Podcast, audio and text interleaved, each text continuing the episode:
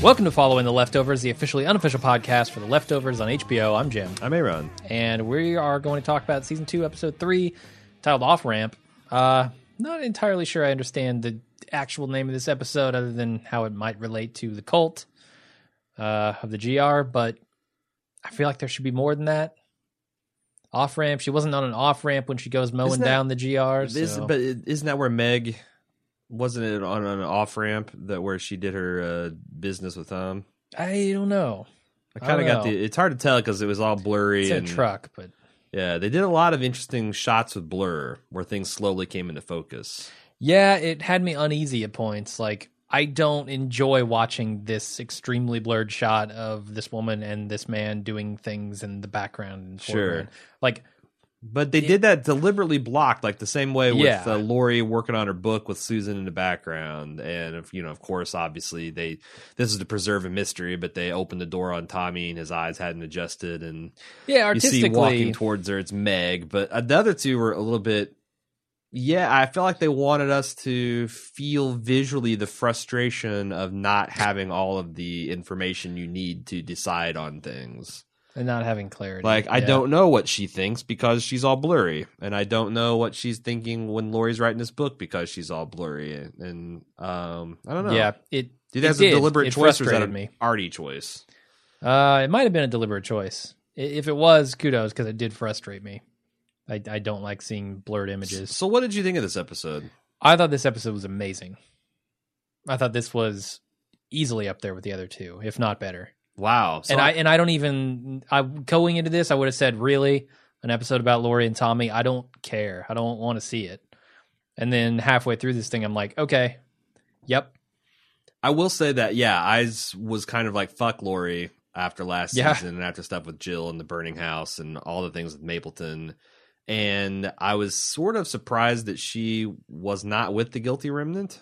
me too. Uh, But, but I guess that moment, you know, when Jill's in the house and she realizes what she's done and she yells Jill, that's the moment of her breaking away.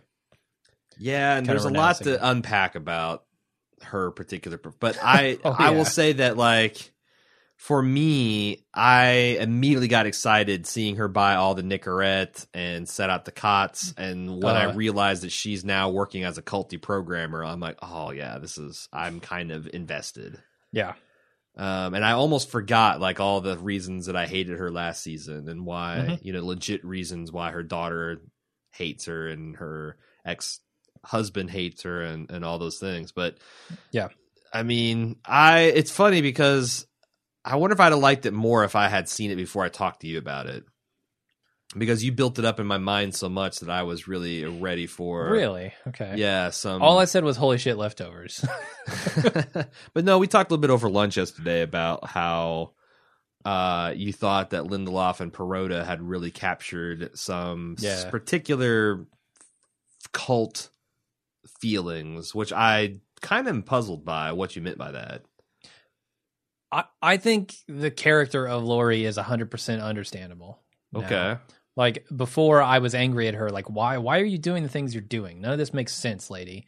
You've abandoned your family. You didn't really I I mean after another episode with them, we really haven't discovered the loss that they suffered, right? It was it was more just this general feeling of loss with Laurie. Uh huh. Uh we've speculated on all sorts of stuff, but I never quite understood what she was doing. Uh but I totally understand the aftermath of it, Okay. having been in a similar situation. Okay. Well, let's talk about that here in a bit. Um, Okay. so I've organized my notes by character, as I'm wont to do, and there's only two in this episode, pretty much, Laurie and Tom. And Yeah. I want to talk about stuff with Laurie first. Uh, first of all, I want to shout out the musical choices. Having that drum duel be behind all of Laurie's scenes, I thought was brilliant. Because it worked Mhm. when she was like, you know, stable, moving on with my life, Laurie writing this book, helping people with the cult. And it worked when she is kind of unhinged Laurie, worried that she's lost her book, stealing her laptop back from her evil landlord. And then they had the slightly different musical cue when she's mowing over Oh yeah. the, you know, like her triumph music was Yeah, the same puts on some music as I'm running over guilty mem- uh, remnant members without even batting an eye. Uh, the Yeah, musical she's psyching herself choices. Uh, you haven't seen Fargo yet, No. but th- these two shows they take already superior matil- material and with their musical choices just elevate it Yeah. like they just take the emotional floodgates and have them wide open I was kind of hoping that would this would be ridiculous and it'd be so avant garde that it was terrible. Uh, but I was kind of hoping it would go on for the whole hour. and it did pretty much No, no, I mean like oh, oh solid. constant the the drums going to a quiet scene, going back to the drums. Yeah, Sure. Uh, so I want to talk about Laurie's book because there seemed to be a lot of motivations behind there. Uh, one was that this was going to save the world from the guilty remnant. This is Yeah. the tell-all that was going down. to bring them down, and they, they and I identify with wanting to bring down uh, an evil cult in your mind. yeah, Um, but also, it seemed like she was a little desperate to restart her old life as much as possible, exactly how it used to be. Like, I'm going to write a book and I'm going to get a bunch of money and I'm going to start this institute and I'm going to uh, be a psychologist, a psychiatrist again, and I'm going to save these people. And that was kind of what she did in her old life. yeah, yeah. We know she was a psychiatrist or psychologist or something before this. Uh, I, I don't know. Her she clearly has a singular mission here, which is take down the guilty remnant. But she's also still incredibly damaged. Oh Like, yeah, this this even behavior, though she's in denial about it too. a lot of this behavior seemed like it was masking some of her crazy behavior. Oh yeah, yeah, in denial. Are you kidding me? completely uh and, and that's so i wonder like how much of this is like oh we specifically know what it's like to be uh coming out of this cult and and feeling like your world's crumbling around you versus like how much of this is really just the standard stages of grief you know Mm. Like how much of this is the denial and the anger and all all of the stages uh that just kind of apply to everything So this cult support group, though, we see isn't all sunshine and roses. Number one, we see the guilty remnant interrupt the session, which does that imply that they have infiltrated her group to some point in the same way that Laurie has infiltrated their group? I don't think so i, I think they're there They just followed someone for, there. for fear yeah they're they're there But how did they the find? Like mechanism. someone said, how did they find this? And she's like, it doesn't matter. They're cowards. But I'm like, no, seriously, how did they find you? Eh, They might have followed her. I don't know. But- because they, I mean, they obviously knew where she lived before, right? Like But they, they- could. Yeah, but she's she's living in a new apartment. I mean, everything's new about her, and this facility's new, and she's it's it's a commercial space. I just wonder if there isn't. I mean, the guilty remnant seemed like incredibly organized in a way that both. I thought it was. I thought Tom. It's natural for him to write off the, you know, threat of the guilty remnant. Ah, pfft, they don't talk to each other. They don't even talk. Period. Blah blah blah. But we know that Laurie at least was aware that this place was capable of shocking levels of organization and research and patient, Mhm. painstaking detail to get your balls in a vice and then they start squeezing. Yeah. So like I get that he was cocky about it, but I thought that they really downplayed the fear that you know and and the danger he was in until it was kind of too late. Yeah, I guess so. Um, I, I don't know. So much other interesting stuff was going on that I wasn't thinking about that. Sure. It was, it was like, so the attention that they're paying to kind of their world building here is really interesting with Laurie having these money troubles, right? Because Uh, Mm-hmm. we know she gave away that's the thing. her She- half a divorce to the guilty remnant. And not only did she, so so it's nefarious too. It's like she gave away her money. All these people that she's bringing into her organization have already given all their money and all their possessions to the guilty remnant.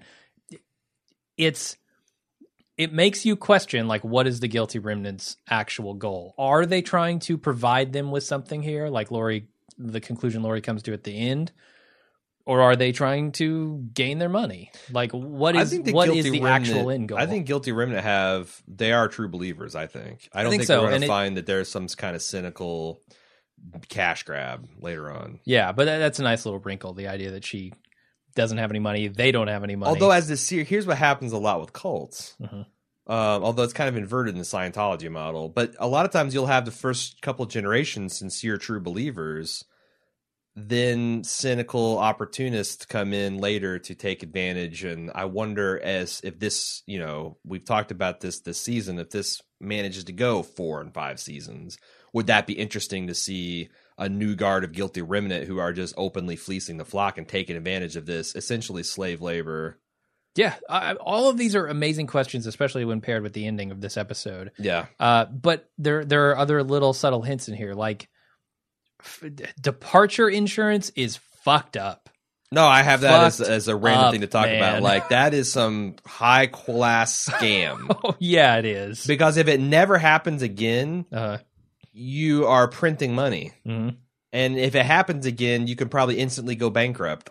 Yeah. You know, and Sure. yeah, like just this the raw cynicism. Yeah. And I also want to talk about this like for so another another foe that she's got in her fight against the cult and her for for her support group is Victor the landlord. Yeah, yeah. Cuz he's a sleazy, slimy, almost post departure. Like we've never met anyone like this What- on the depart that's so cynical and Yeah. and kind of venal and just money grubbing asshole. But he also has a point. Like Laurie in her in her quest to do good is taking advantage of people. She's essentially uh, stealing dresses from a high end bo- boutique place, which I had a big Mm. debate with Cecily last night, in which I About I think, returning.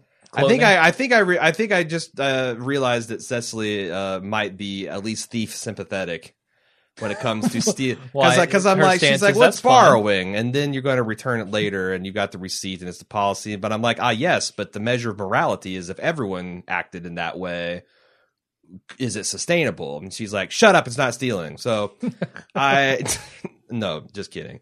But I, she's doing that. She's also taking advantage because this guy say, hey, this is a commercial place. Mhm. Like everything's metered on the fact that you're going to come here at eight, you're going to leave around five, you're not going to be sleeping here, you're not going to be shitting in the toilets past that time. Like we've got, I need to charge you more money. All this stuff is reasonable. Now, Yeah. him keeping her laptop and all that stuff, kind of sleazy. But Yeah, it is. there's a little parallel construction there with the the book executives. Okay. Like those are they all seem like post or uh, pre-departure archetypes of like Hmm. like evil cat. Like we these people seem like the departure didn't affect them at all. Yeah. Like they're exactly the same type of people that you'd see in our day, and I think I mean, that's it, it might just be that they. I, I can imagine a person who is only concerned with themselves and money, uh, and you know physical possessions before the departure, not being very affected by that, right?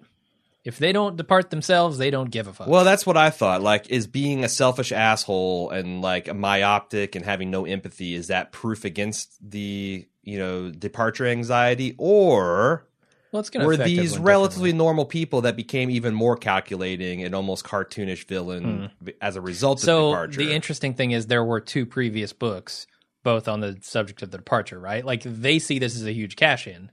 Like everyone wants to read about the departure. We're gonna, we're well, gonna. but but the, what's next? I think is an actual book.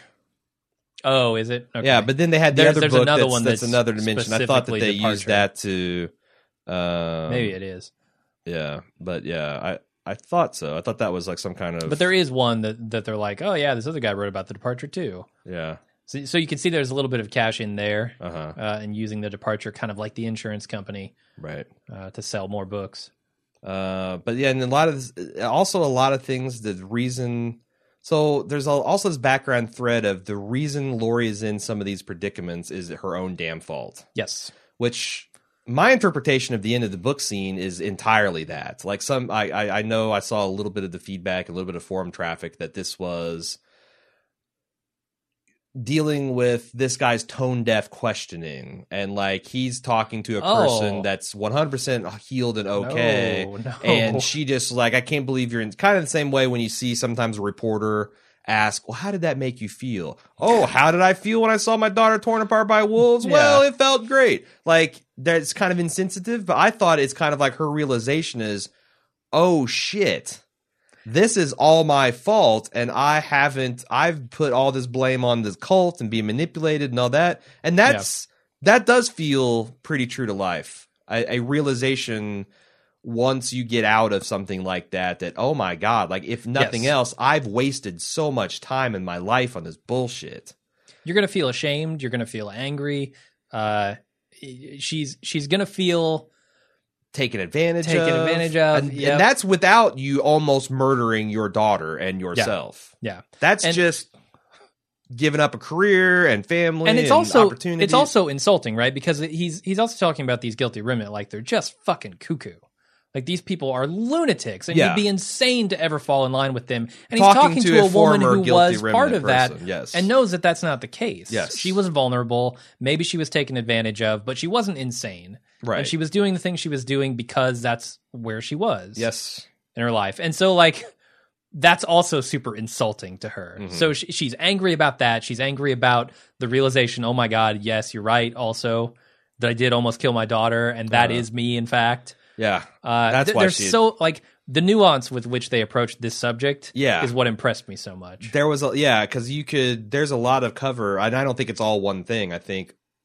all those theories are correct. Yes. and to add it up into one just emotional meltdown. And that's the thing I like that they're doing with the larger departure, too, right? The thing Yeah. they've done so well is not everybody's going to react the same. Yep. not everybody's going to feel the same thing afterward. You will have the cynics.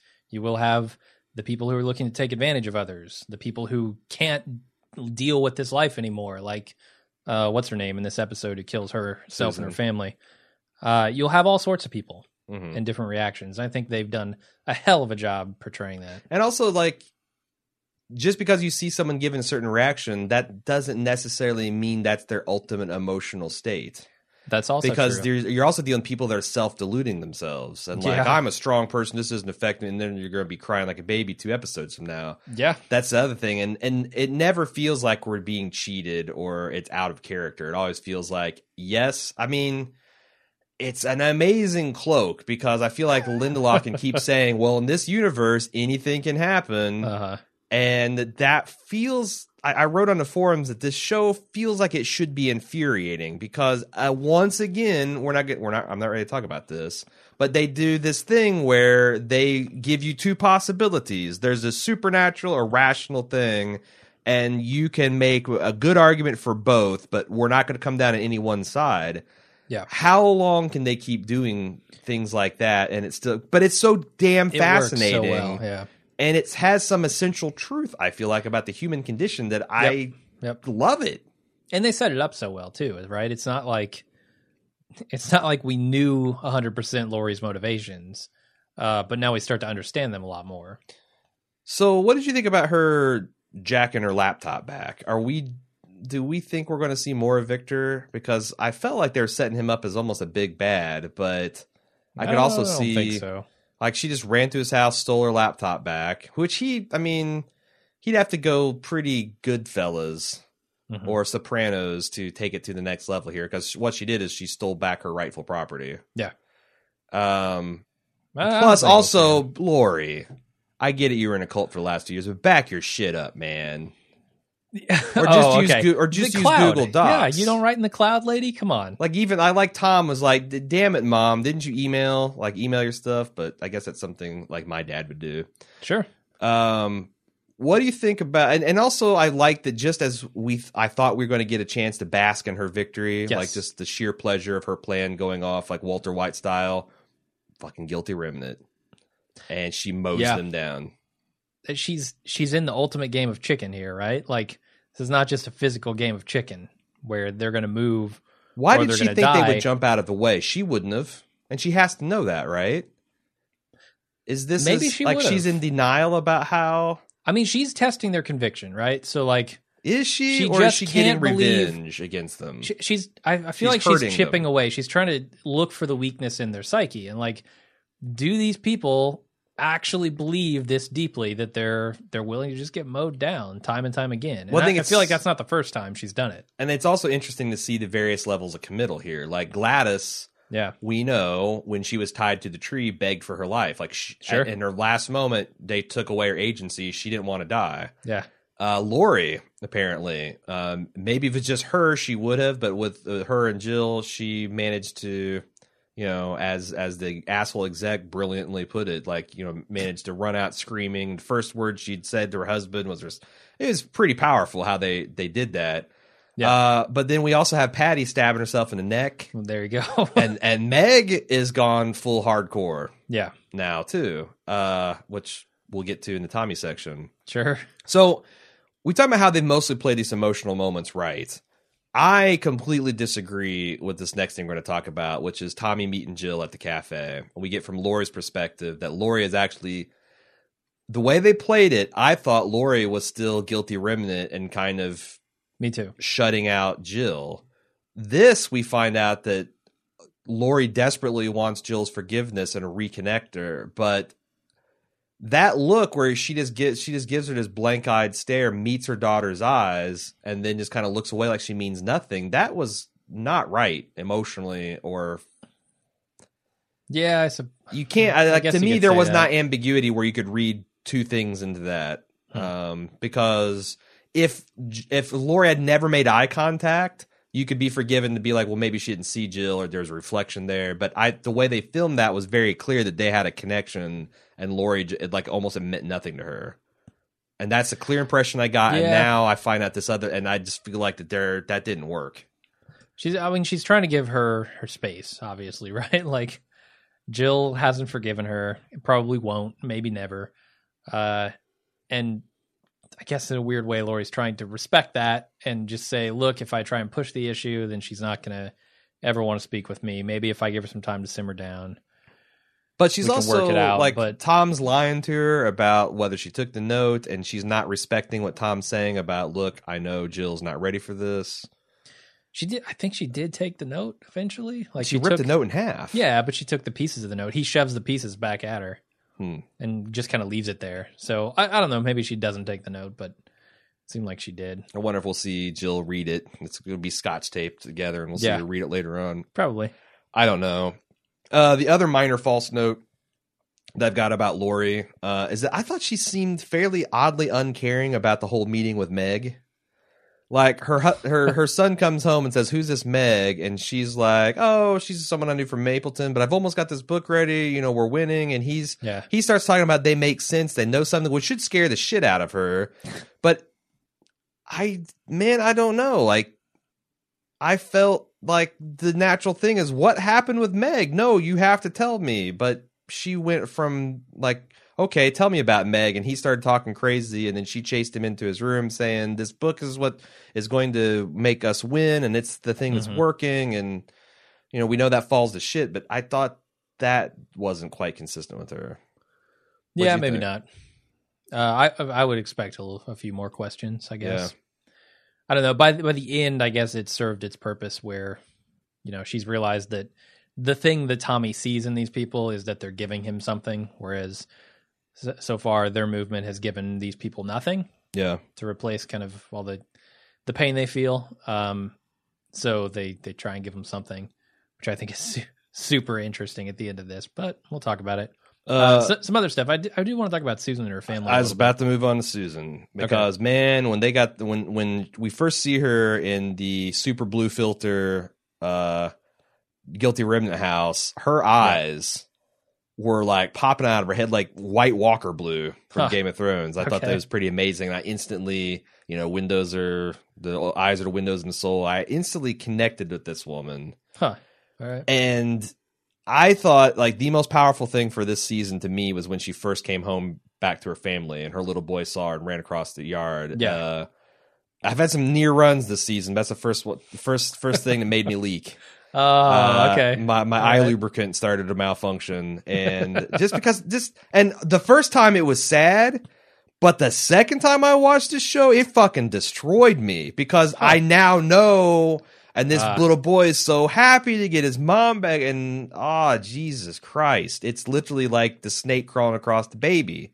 Like, no, kid, It don't. is. It's, yeah. Oh Jesus! And So, I mean, the most poignant question there is, what if I can't? Right? What if I can't reintegrate into a, a real life? What if I can't get over this this tragedy?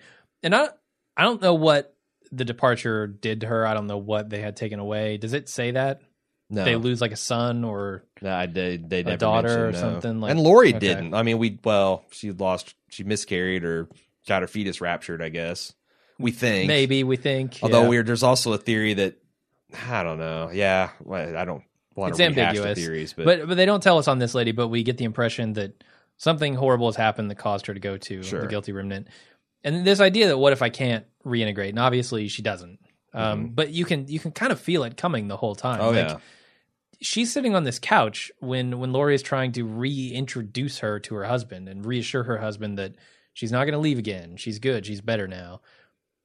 they're talking about her right in front of her, Mhm. which seems fucked up to me. Uh, he he's like, what is the question? I thought Laurie her? comes across as a shitty therapist in everything I've ever seen her in. like her husband asked, Like- did she ever talk about it? Here's what I've Well, seen her do as fucking turn to her and ask her. Yeah, here's what I've seen her as a th- as a therapist give empty assurances that she has no ability to Yeah, and also get wrapped up in a cult that one of your crazy uh, Yeah. unstable patients started. You're batting zero as a therapist from what I can tell, Laurie. indeed. But- and I I just don't think she.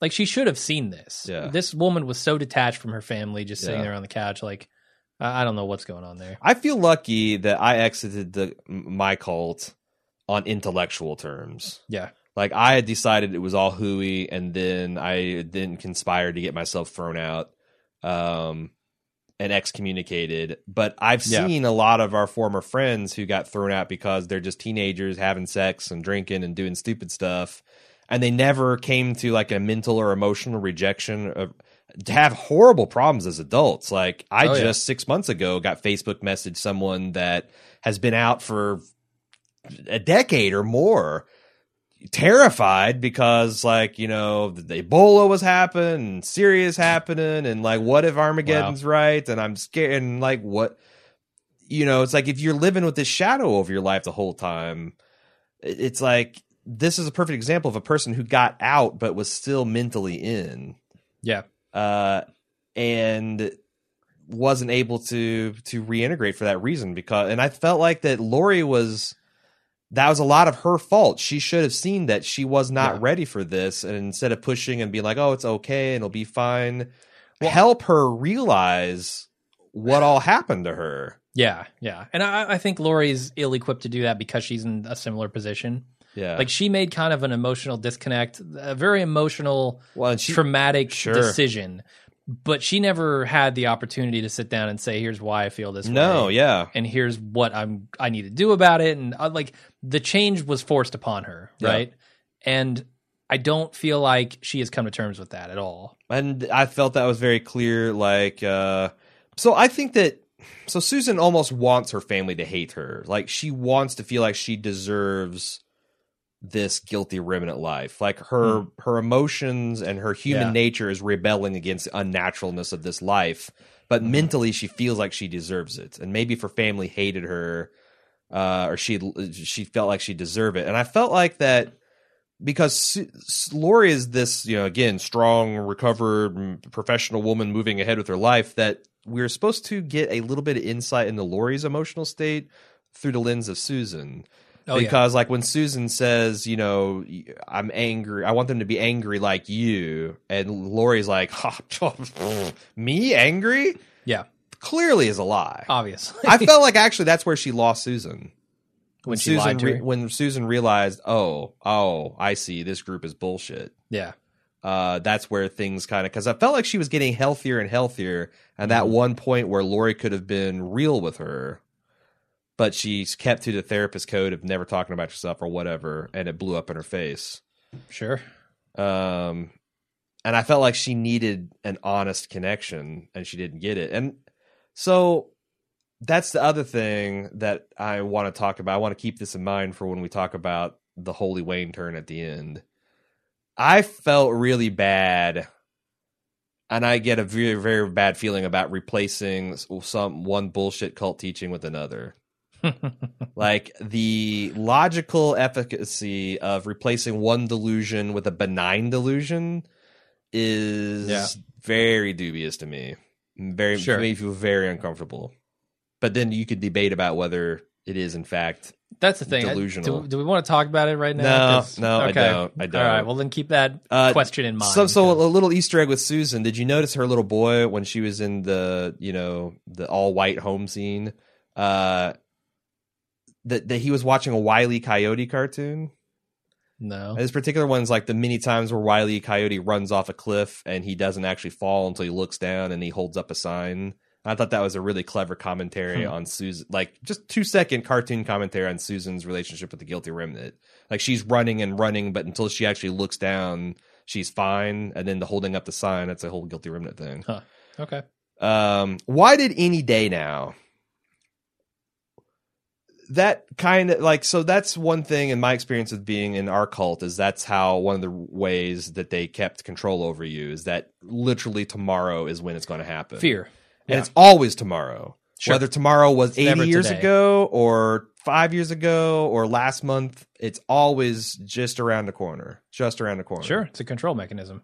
Um, but do you think that that's what that that landed on her? That she was terrified that there's going to be another? Mhm. I I don't I don't know how that fit in with her. Like that's that's a very you know, and also like when we see the life of the guilty remnant, how they're everyone's just going around doing menial tasks and cleaning and packing these things. It's like you just kept so busy.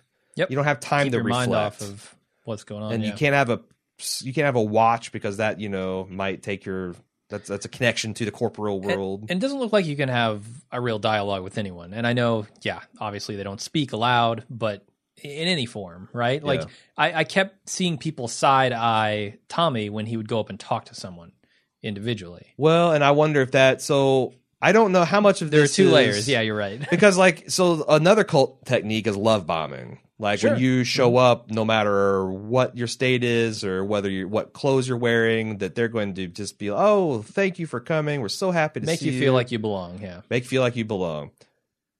And we saw a little bit of that in season one, where Patty gave Jill, uh, not Jill, uh, Meg a warm welcome, and then she kind of got maybe the good cop, bad cop with Laurie. Uh huh.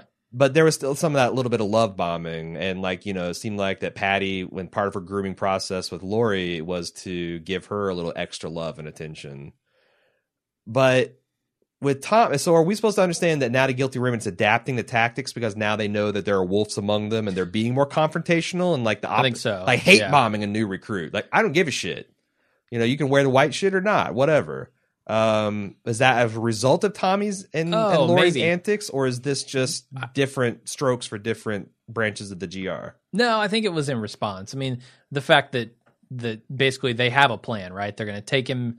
They're going to take Tommy. They're going to contact Meg. Like That's something they I get the feeling yeah. that that yeah, they heard about people leaving, and they're like, oh, I've there's this Tommy guy. They have a cult intervention whistle now that they blow Yeah. whenever.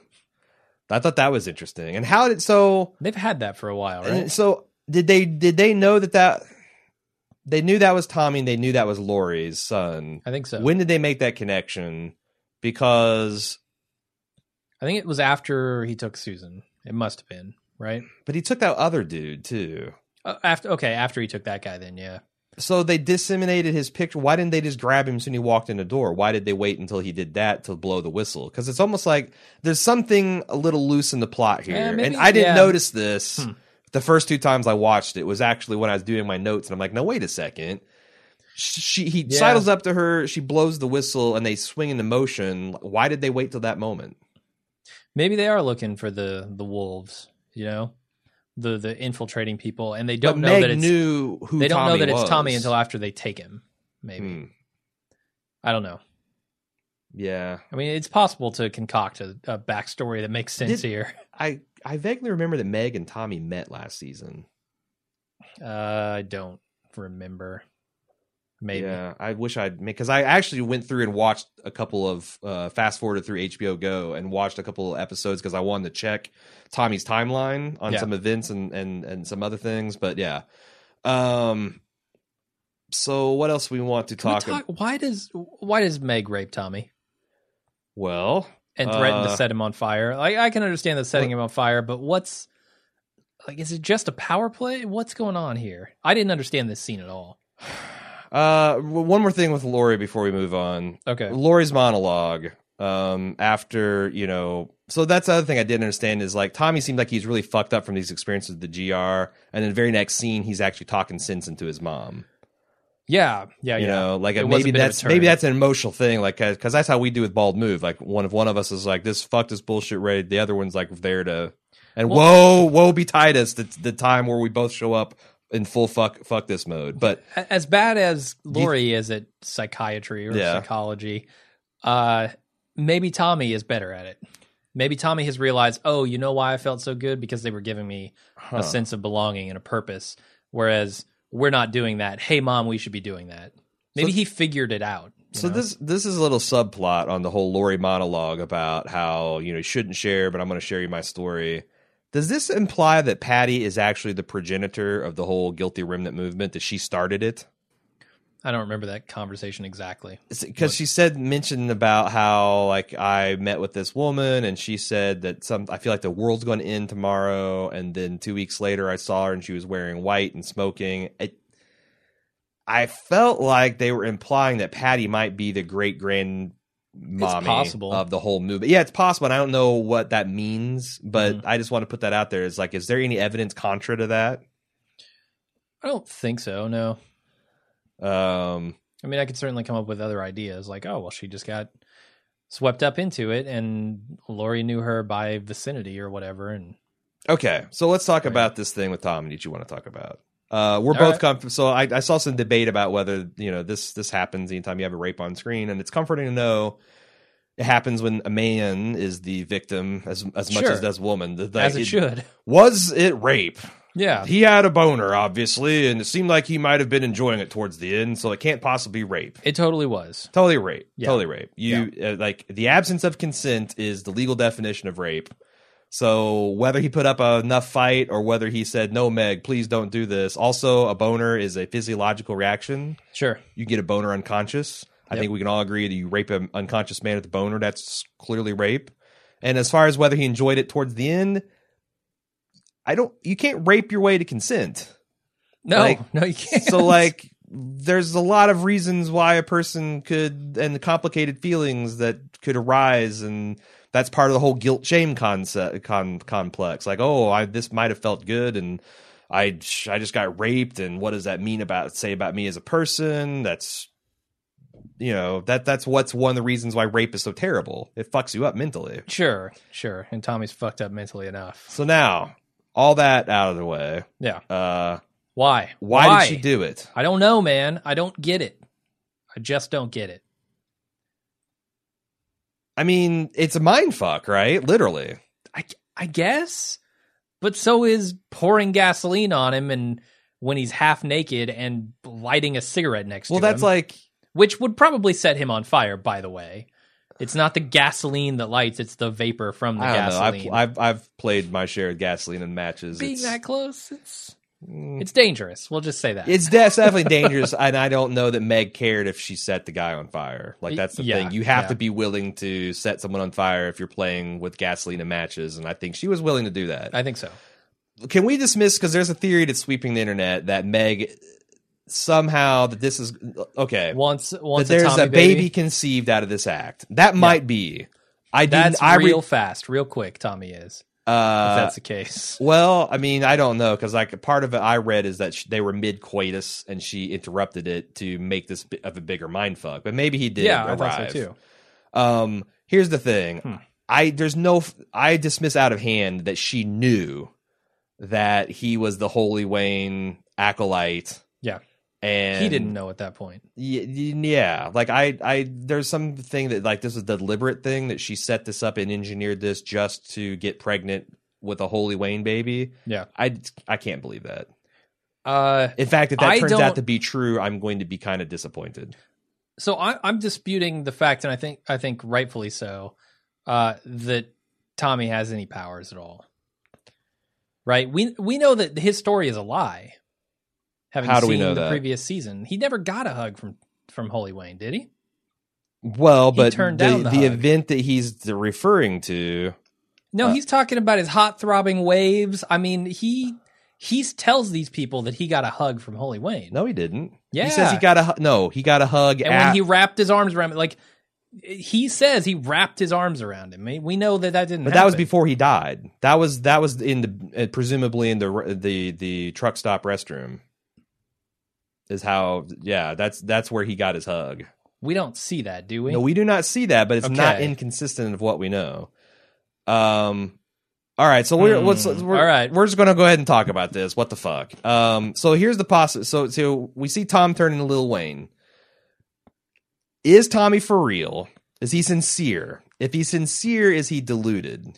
And if he's All not, if, if he's neither sincere and or deluded, then what the hell is is his mother and his game? Because here's the here's and the- does it matter? Does Yeah, it matter sure. to these people? um and so so here's a couple evidences for it. This is a manufactured thing. We saw Tom going to sleep watching Holy Wayne videos of like his introduction. Maybe he was studying to Yeah. like you know this has been there kind of in game all along, and this is this thing with Susan just accelerated it. And it didn't look like. I thought that maybe Laurie'd have a bigger problem with that if that she thought that this was him going back to his cult ways. But if this was a homework assignment, then that explains why she's kind of more nonchalant about him waking up and then going to the bottle of Jack. Um, does Laurie endorse the Holy Wayne Act if it is an act because she's afraid for Tom? Him talking about the guilty remnant made sense, making sense, and all that scared her so bad that she's ready to do this kind of radical reaction to keep her son safe from the cult. Uh, no, I think I think what he said about giving these people something made sense to her in a in a way that they they then concocted. My my perception of the timeline here is Laurie was trying her damnedest to write this book, thinking it would blow the whole thing wide open. Yeah. Tommy was serious about, oh, we're missing something that the guilty remnant's giving us. Uh, I figured it out, and now I can concoct this story that I don't think ever happened. Uh, I certainly don't think he has any powers uh, that are that are mystical or supernatural. Uh, I think he is creating a placebo effect in these people, the same way that I think Holy Wayne was. I don't think Holy Wayne had any powers. I think the acceptance from someone, the the reassurance from someone of those hugs is what was doing it, the placebo effect. Okay, So I, I think that's the timeline. Like but here's Tommy came up with this idea, Laurie realizes, oh, that's a great idea. Yeah, let's do it. So the other thing about this timeline, I went back because he said in in this in this restroom, I looked up and said help, and ten seconds later, Wayne walked in the door. If you watch the episode after the girl abandons the baby, he screams for her and runs out into the streets. And this takes place immediately after the exchange he has with this gentleman who stopped off this bus as a part of an evangelical moment and offered him help. Huh. So it's possible that Tommy's misremembering that sequence of events and getting it all blurred in his head. It's also possible he's embellishing it. And it's Yeah. also possible that he walked back into the bathroom completely lost and then Wayne appeared to him. Now, Mhm. the spatial stuff lines up because literally the day after Tom had this meeting with him, Wayne died Yeah. with Kevin. The other thing that states that maybe Wayne has got real powers is that little exchange he had with Kevin at the end where he could get grant a wish. Like we don't know what that Was- meant and what that what Tommy was like in Texas at the time or something. he, no they were on the way back to Mapleton. So I think that the I don't know geography lines up got, fairly but- damn close because the next day Tommy was in town. yeah, he arrives on the bus. Sure. So I think that the the timeline would line up, Hmm. but I know that literally the story he told cannot be true because I saw him run out screaming into the night, and little Wayne, Yeah, yeah. and and Holy Wayne rather, uh, didn't happen. Now here's another piece of evidence that this that he sincerely believes he has powers. He made up a bullshit excuse to not hug Jill. He said I was sick. Yeah. He's not sick. We You're know for a fact he's not sick. Yeah. So this throws a little doubt of like maybe he's deluded, but why wouldn't he hug his sister unless he uh, had a germ of the idea that he's got this special power? Hmm. So maybe he himself believes it. And his mom, And maybe he does, yeah. and that's the thing. Like you know, even at the end, Wayne kind of had some self doubt. Like he had his you know sure. uh, Christ in Gethsemane moment where he's you know saying, "Hey, let this cut pass." Uh, Uh, my guts are all torn up. Don't want to die. I think I'm a fraud. Uh, I th- there again. This show walks this tightrope so well. It should be infuriating, but for some reason, it's not. yeah, and I mean the commentary uh religion and specifically cults and healing and forgiveness and all this stuff like this in my opinion this is brilliant. Like it doesn't matter necessarily whether he's a charlatan or not, right? No, because it's Maybe he's giving these people the thing that they need even if he has no powers. and that's. I don't accept that. I reject that as a valid course of action, but I could see someone doing it. and I could see it working on someone. Like if they truly believe that they've been saved or forgiven or have, What about have this? something in doubt on them, I believe it would work. Here's a really cynical take I had. Hmm. What if his mom and him are setting these people up to later brutally rip it away from him?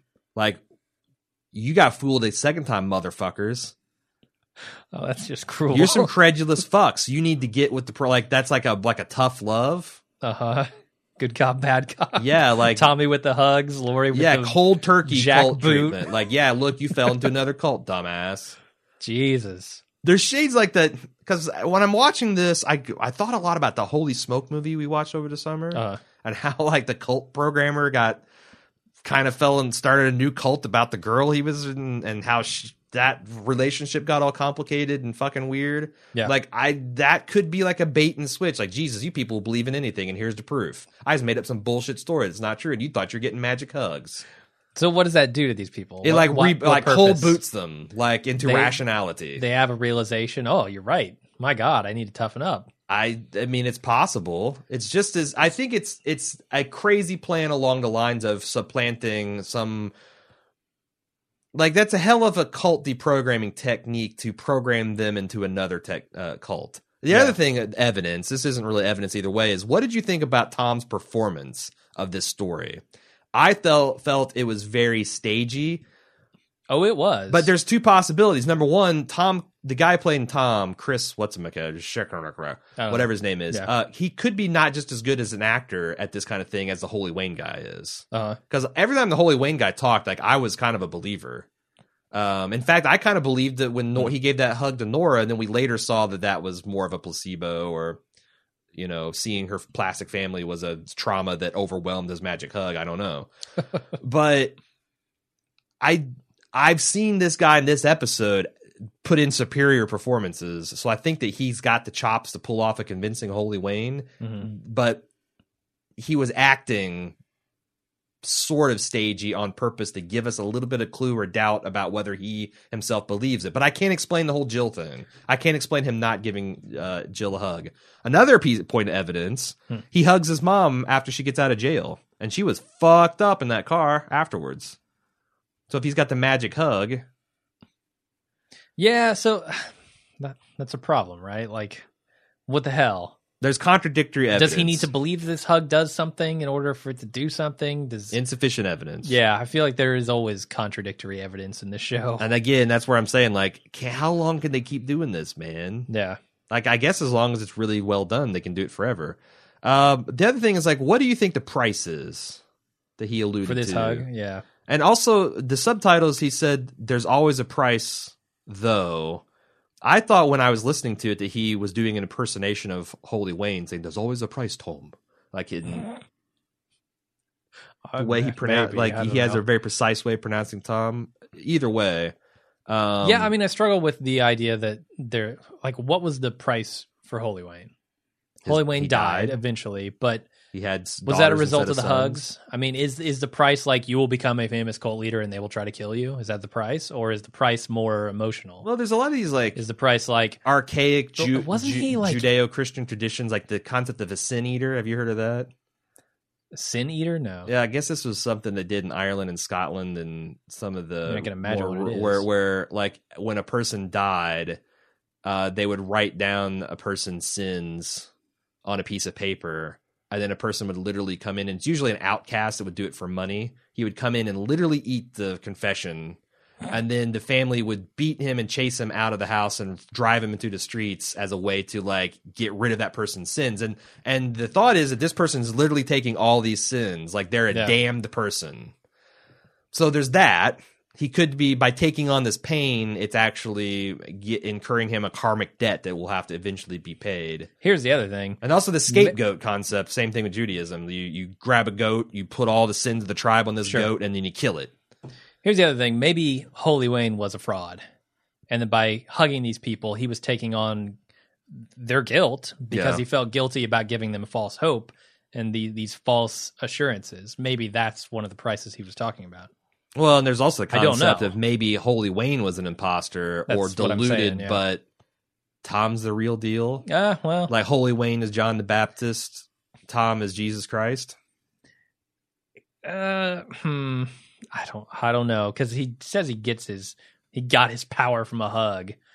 Which, which, if it's something that's like a placebo sort of thing, I can understand. Well, but If John the not- Baptist baptized Jesus. That's what opened up the heavens to him, and that's when he had like all of his pre-human existence beamed down into his brain and Well, was- the Bible has a little more backstory to its uh, spirituality, to its supernaturality. yeah. Well, but we don't know they- anything about. But here's the thing: like I know the spiritual advisor is that Reza Aslan guy, Yeah, yeah. who I did a lot of research in this last week, and I found out that he's written a lot about Jesus Christ and the histor- historicity of it. Yeah. So I think that he would know like all the different competing Christ myths and like you know we're pretty familiar with the the one that we get through the Christian mythos, but like Sure. there might be some other subtle things about John the Baptist and how he really lived, and like maybe there are parallels between Holy Wayne that we don't know about, and he does, and he's baking some of that into his advising. I don't know, Maybe but so. I'm kind of excited about that because I'm a sucker for that kind of shit. I love Christian mythology. I love the questions that it's raising. The you Bible know? is an absolute fertile ground for a lot of different um, things that you Tom can, Hanks movies. Oh, oh, sorry. yeah, and Dan Brown books. Um, Yeah. but no, it's it's a great. It's it's like uh, you know the the D and D monster manual as far as like you just start reading it. Like, look at all these ideas I have for stories that I could take on and Yeah. and and put them in the real world, and it's it's interesting. Yeah, I, I just like the the unsure angle that they're taking on all this. Well, and I thought that was reflected in the faces of the ex guilty remnant. Like you had the one woman who's just sobbing, and you can clearly tell she wants that hug right the fuck now. and then they cut to the other guy who's a little bit more reserved and skeptical. Yeah. Like, really? Like the two sides of the audience. did I right? just not get out of this whole situation? Uh-huh. yeah, no. I mean, I mean, I can see so many, so It's many so little fucking pokes meta. at the audience, like so in that fucking book scene where they're talking with Laurie. Like, just explain Yes. the plot here. Like, yes. what what are the guilty remnant after? What are they doing? Why do they smoke?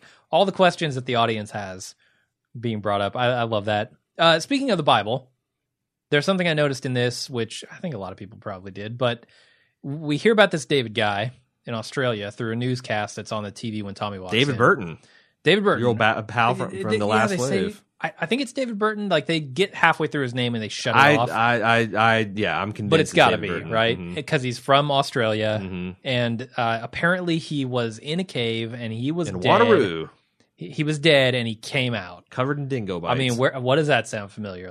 What does that Jesus sound Christ. like? It's it's Jesus Christ. It's Lazarus. I mean, there are a couple of instances, right, of resurrection in a cave. Uh, Maybe Jesus. Maybe the Mormons were only half right. Like Jesus wasn't done when he came to North America. He had to wait a couple thousand. He had to wait uh, a couple thousand years and then come to Australia All right. to take the Sure. to take the, the his message to the lawless people, ex convicts and felons as a So- penal colony of Australia. David Burton is is Jesus. I don't know, The man. modern day Jesus Uh, Christ. So I did you read any more about that last wave or the big wave or whatever No, it was? last wave. Yeah. Someone on Reddit was discussing it authoritatively, and I Hmm. don't know because I I didn't fact check this, but something about it being tying into dreams being like like dreams are kind of magic that things that you do in dreams can Hmm. affect the real world. Okay. And the reason I took him at their word is because that sounds a lot like what's going on with Kevin. oh yeah. Like he's doing things in his sleep and in dreams that are actually like he's either sleepwalking or this Yeah. is magically being made happen. Um, he's a vessel for something. And also the idea of I think that the smarmy book editor, book executive, was talking about this David Burton when he's like that wacko from Australia that thinks he visited the other side and now he can't die. We just talked about the theory of can Kevin not die? Like Hmm. What Yeah. are these you know are there several of these axis mundis scattered throughout the the the world are they actually significant are they fake significant i i don't know And we're not supposed to know yet, right? Like that's the subtlest of of hints at something going on. i'm still rolling that we might not ever know like Yeah. that that this is again uh, how people deal with grief and loss and this like i don't if you take him at his most literal you'll never explain the first departure but if we have a second departure that's open for explanation and also Sure, sure. ongoing supernatural events could be explained Yeah, yeah, and I, I wonder, you know, it. The But I'm question hol- is always accompanied by. it- It's always accompanied by the question: Is it supernatural? Yeah. In this show, and I'm. I don't know. I'm interested. I, I thought the just the way that this episode handles the questions of like, you know, the aftermath of tragic events, the aftermath of being in a cult. I was really hooked by it, given my personal experiences with that stuff.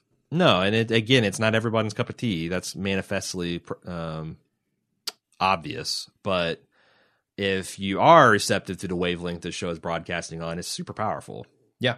Like I just I between this and Fargo and even The Walking Dead has been better than it had any right for me to expect it to be. Like I just feel like I'm it's, it's another TV smorgasbord. Yeah. Uh, the, the one other thing we we were talking about music at the very beginning. and I neglected to mention this, but they doubled down on the Pixies Mm. this week with Yep. the instrumental keyboard, which I'm not sure. Uh, uh, so it links Kevin and Laurie here, Mhm. right? Thematically, with both of them wondering what the fuck is going on. How do I feel? Sure. Why am I doing the things I'm doing? Yep. And I thought that was a pretty brilliant stroke. I did too, and I thought that.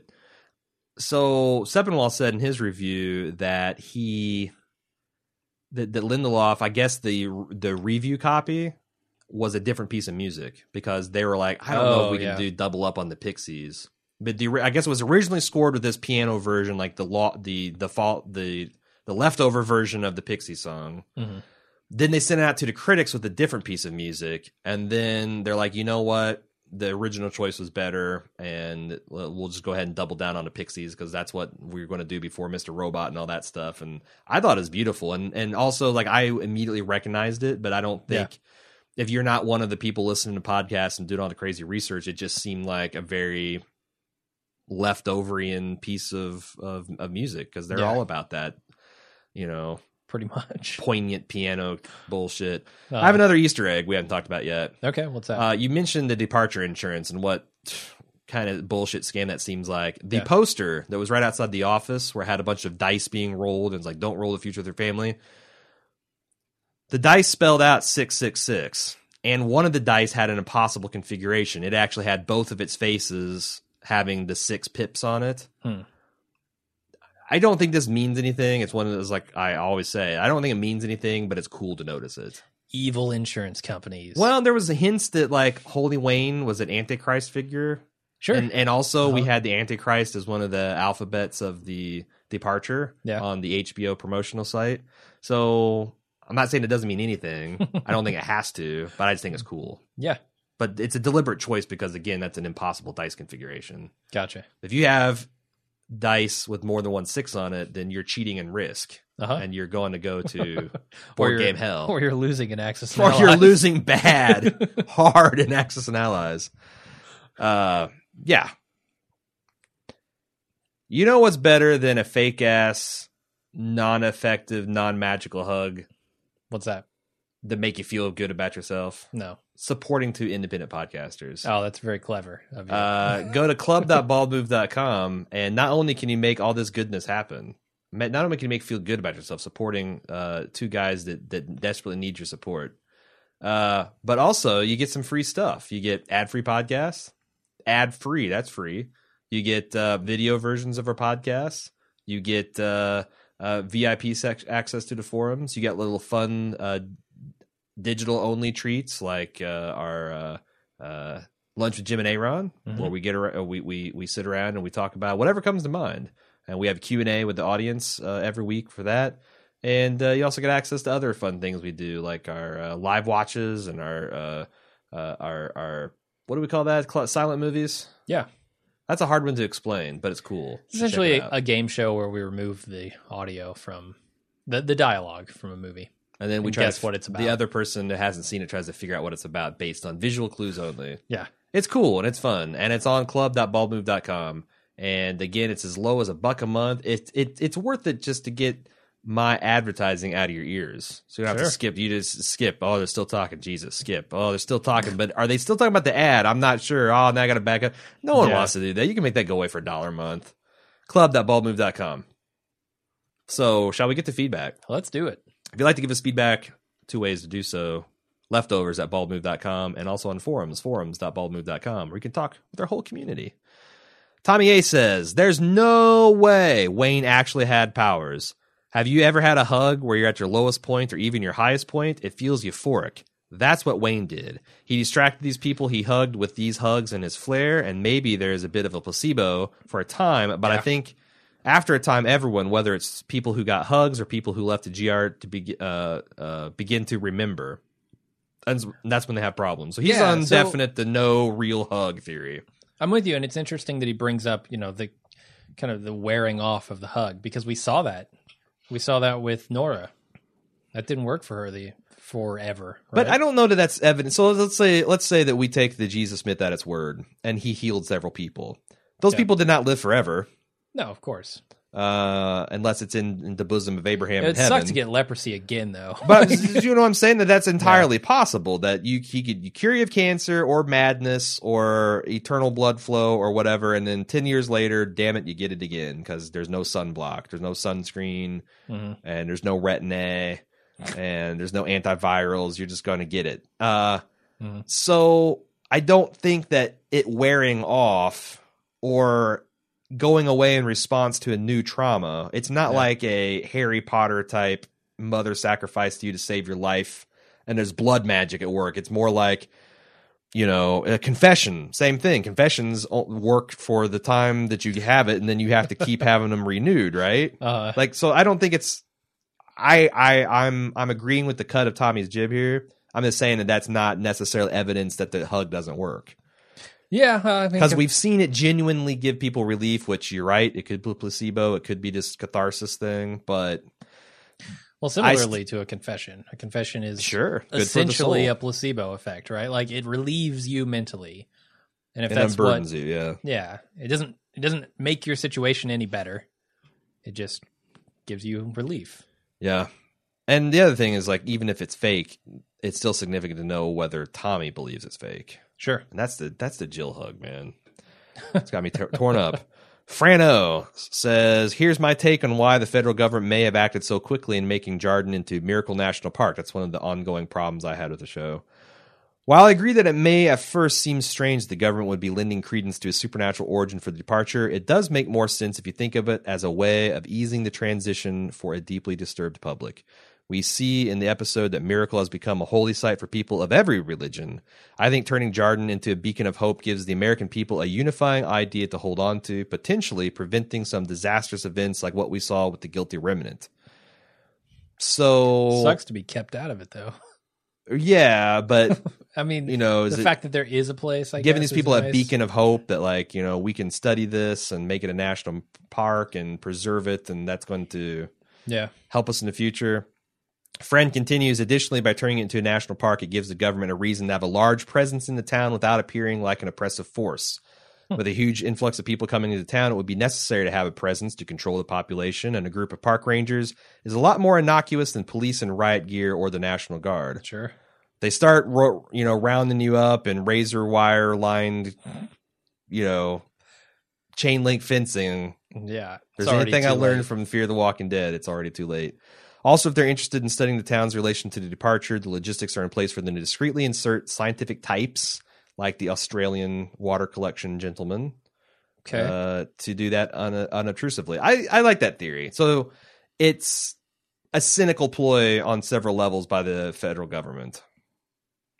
Control the masses, give them some hope, uh, Sure. and also be able there to have the place locked down uh, and be able to study it without raising people's suspicions. okay. I buy it. And if maybe they're bringing in Australian guys from other Caves from Perth, other locations, yeah, other uh, what are they called? caves, No, these nexuses of no disappearances. Axis Mundis. Yes, they're bringing in uh, the Australian Axis Mundi guy. Mm. I don't know. Bear, I'm I'm super interested to see what John C. Reilly had to say to that David in Australia. Yeah. I because I they're don't know if we connected will, but- somehow. Mhm. Barry C from the UK. Do you think Laurie is regularly running over guilty remnants? Given that we see her clean her car at the beginning of the episode, and when she ran them over, it struck me that this was a regular thing, and that was her regular post murder car wash. I agree in this interpretation 100. percent Yeah, I think she's done it a lot. especially when she says i run or, or i they they don't i forget exactly the phrase it's but she like says in just, the present They just won't move. Yeah. which someone on her forums interpreted as that maybe this isn't real like that these are like phantoms in her mind but i actually Mm. think another way to interpret that is that this is a regularly or semi-regular occurrence that she does and they just keep not jumping out of the way And I think they play with the timeline a little bit, like yes wondering is she washing her car twice in this episode Yes. or once? mm, And i I- definitely think she's washing it twice Yeah, I think so. But which which implies that she is Done she it. has hit Yep. multiple sets Mhm. of a guilty remnant. No, I think that's what the contextual clues seem to imply. And I don't know what Yeah. that means because we've obviously seen it's open season on Guilty Remnant. Like Yeah. I don't think these people go to the police. I don't think they go to the hospital. You just and and if they did, I don't know that people give a shit. Yeah. So you can it's that's another kind of this shows such a great science fi- science fiction universe. It's like you take one little thing and you change it and see what happens to the world. But Yeah. the fact that they're like that's hard for us to understand that there's a class of people that are just you can openly fuck with and no one will ever Wait, wait, wait. How is that hard to understand in America? It's just been a while Okay. like even at the height of like 80s 90s homophobia yeah. it was always shocking when someone would do something horrific like drag someone down a road or, or something like Yeah, I mean, you go back a hundred and something I get years it, like in our country's lynching, history. That shit happened yeah all the right. time, like, and like the way treatment of indians treatment of slaves you're treat- right. It's yeah. it's lo- It's it's, shocking to modern sens- past, and sensibilities. none of the current generations of the people who would have been perpetrating that stuff then uh-huh feel it now. I guess, but it's part of our dna but it yeah, it is part of this country, and so when when someone says, "I can't believe that." There would be a whole class of people treated. No, no, that shit happens. i guess you're right It is happening today in other places. yeah Still, yep like that. That's real.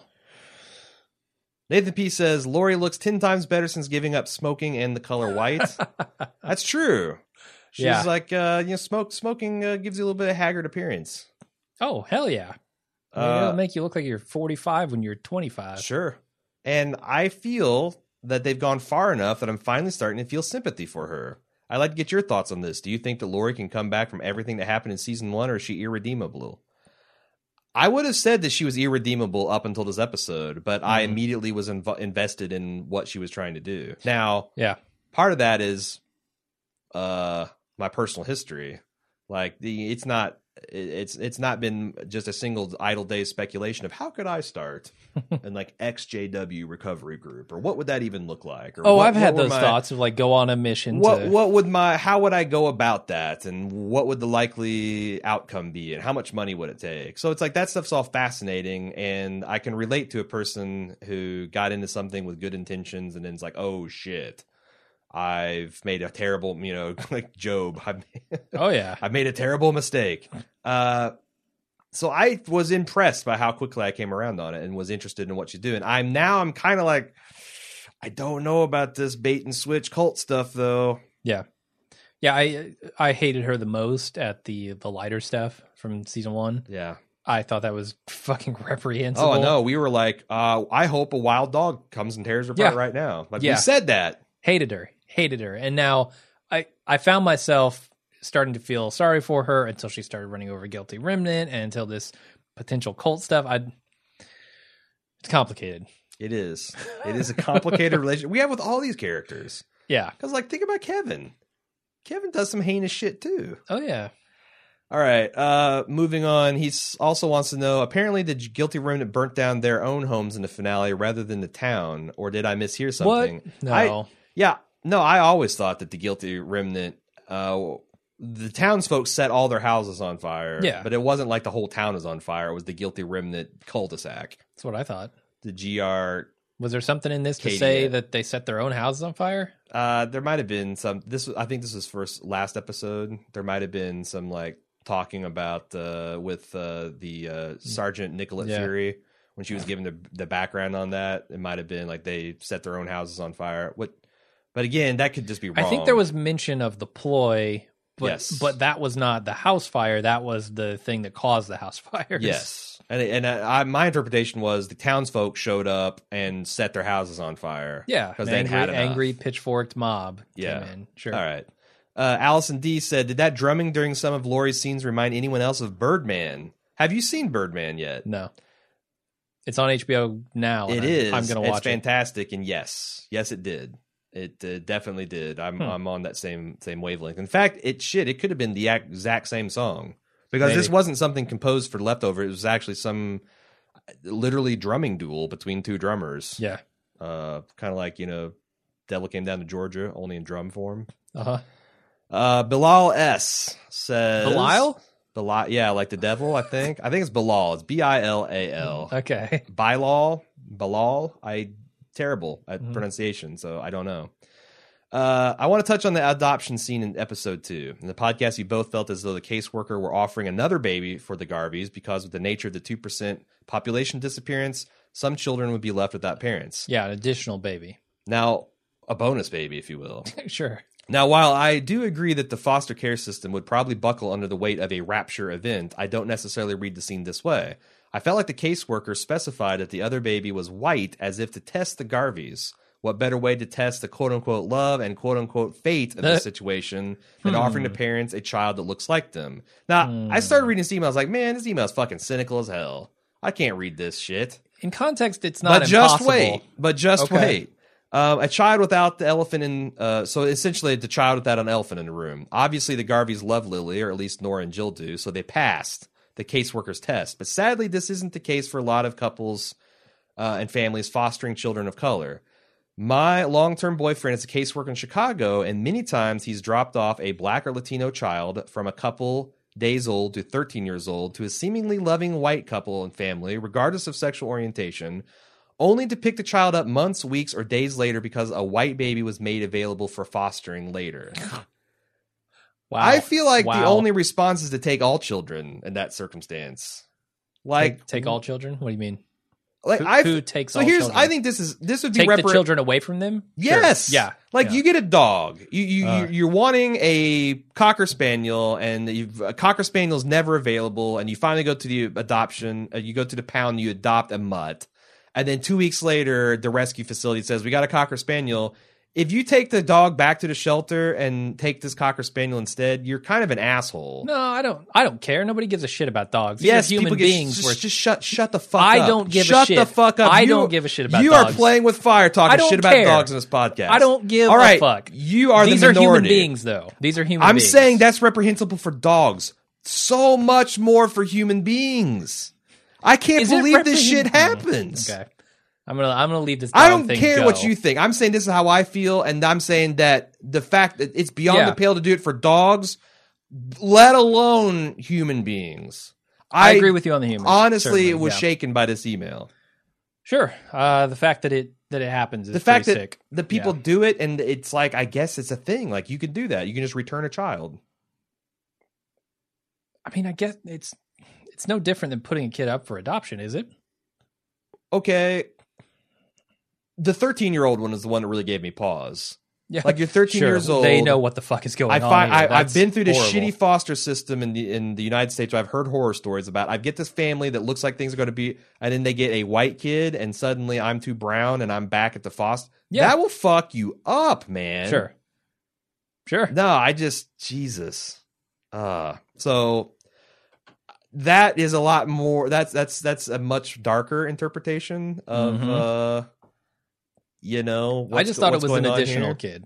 yeah because there I- was it strain on the honestly could go but- either way but if uh, it'd be like Perrotta and Lindelof and be aware of this thing and throw that in there too just be like here's a white baby what are you going to say and Yeah. then if they spring at the white baby then it's like nah you can't have either that's how I would be anyway because right, you're sure. I don't know what's wrong with you but something's wrong with you Something definitely is. Yeah. yeah Jesus so uh yeah that's uh beyond uh, all expectations this email is the saddest thing about this week of leftovers for me All right. so thanks for that Bilal The devil is emailing us, yeah making us sad. Yeah, no, it's it's uh, humans are the real source of evil in this world. Uh, so leftovers at baldmove.com and forums.baldmove.com. Is there anything else you'd like to say before we end this on a high note? Nope. I'm looking forward to next week though.